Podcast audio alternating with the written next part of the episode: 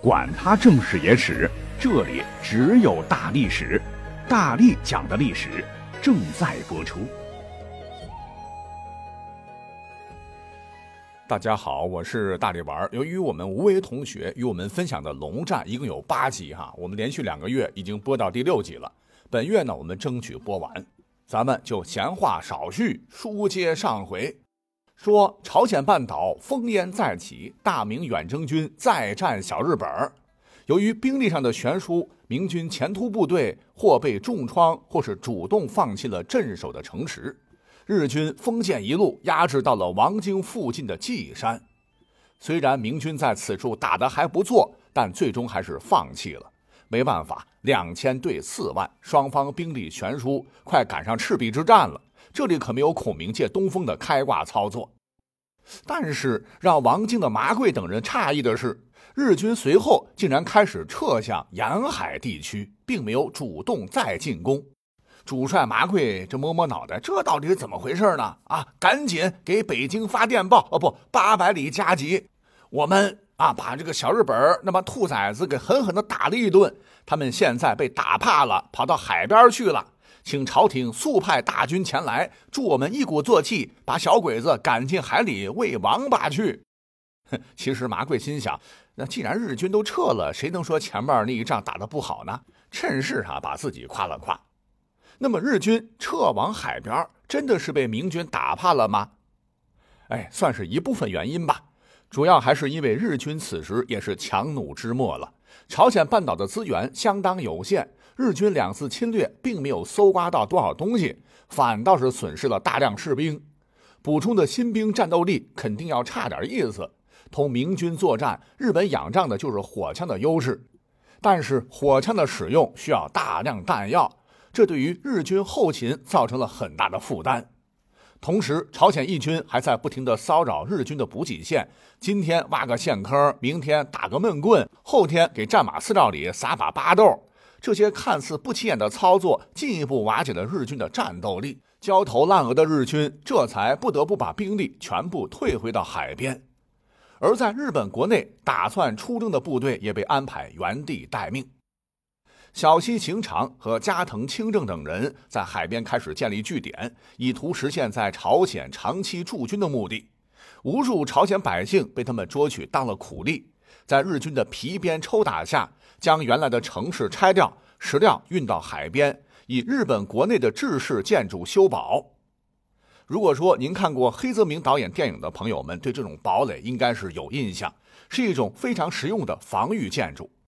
另外，为了有效防备明军的火炮，这些鬼子头头很鬼呀，不约而同地把城堡建在山上。那个时代的大型火炮移动不易，而且射击仰角很有限，炮轰山城几乎是不可能。小型的弗朗机火炮、虎蹲炮对石质城墙的破坏力是有限。您别说，这几年仗打下来，小鬼子还真没少研究大明战术的弱点。反观明朝这边，反应就慢的太多了。不过呢，就在日本鬼子学习三只小猪盖石头盖房子的时候，明廷的大军也已经杀到了。那前头说了，稷山之战后，由于日军的主动撤退，让麻贵给北京交了一份非常漂亮的报告。行文最后，麻大帅请求朝廷速派大军痛打落水狗，让日军尽快投降。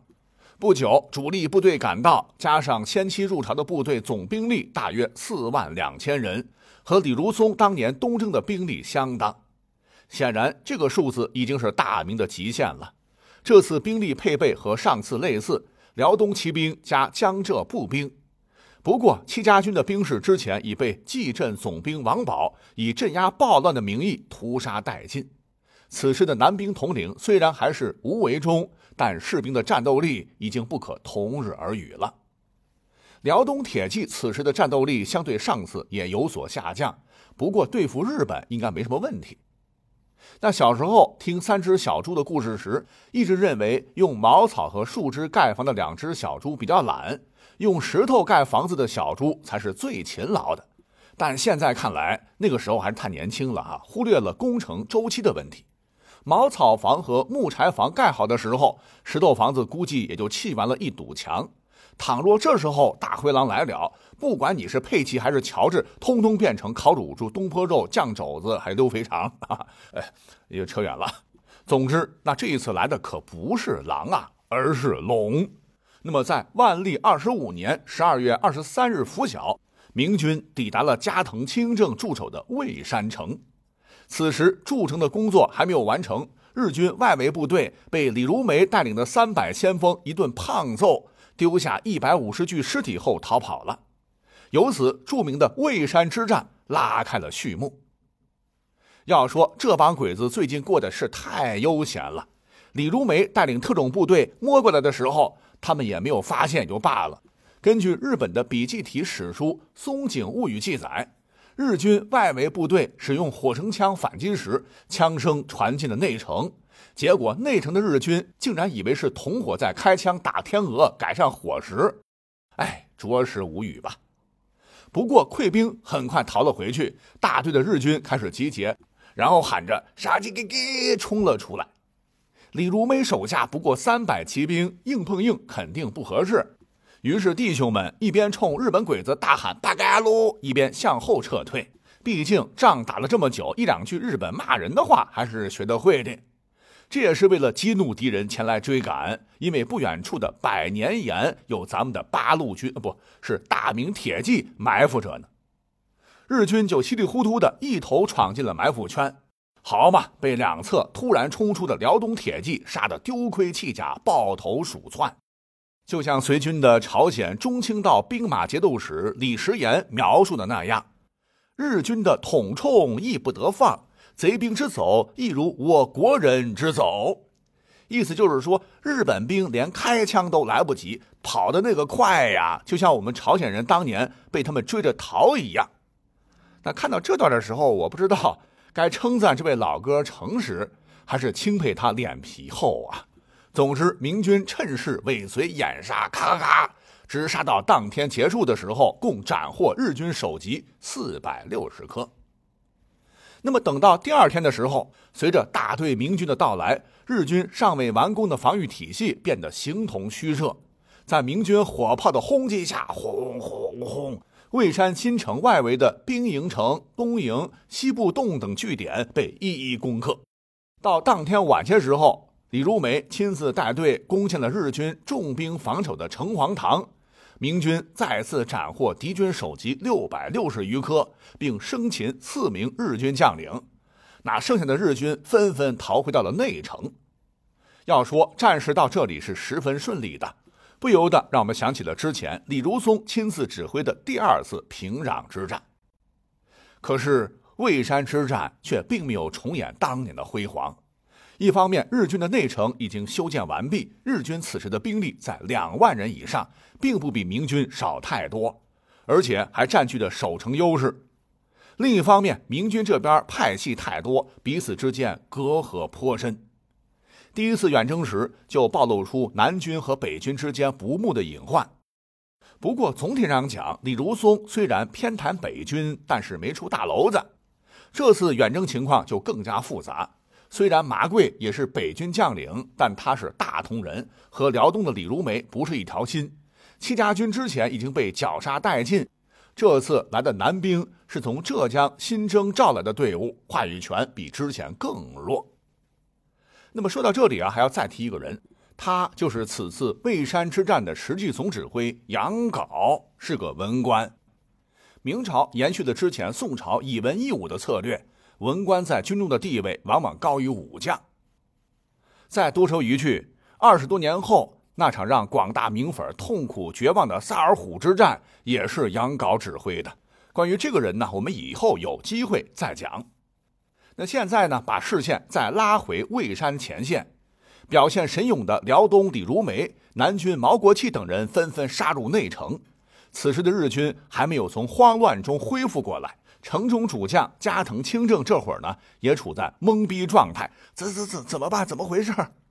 那看这个进度，当天夜里明军大概就可以坐在城中，让鬼子兵跪下唱征服了。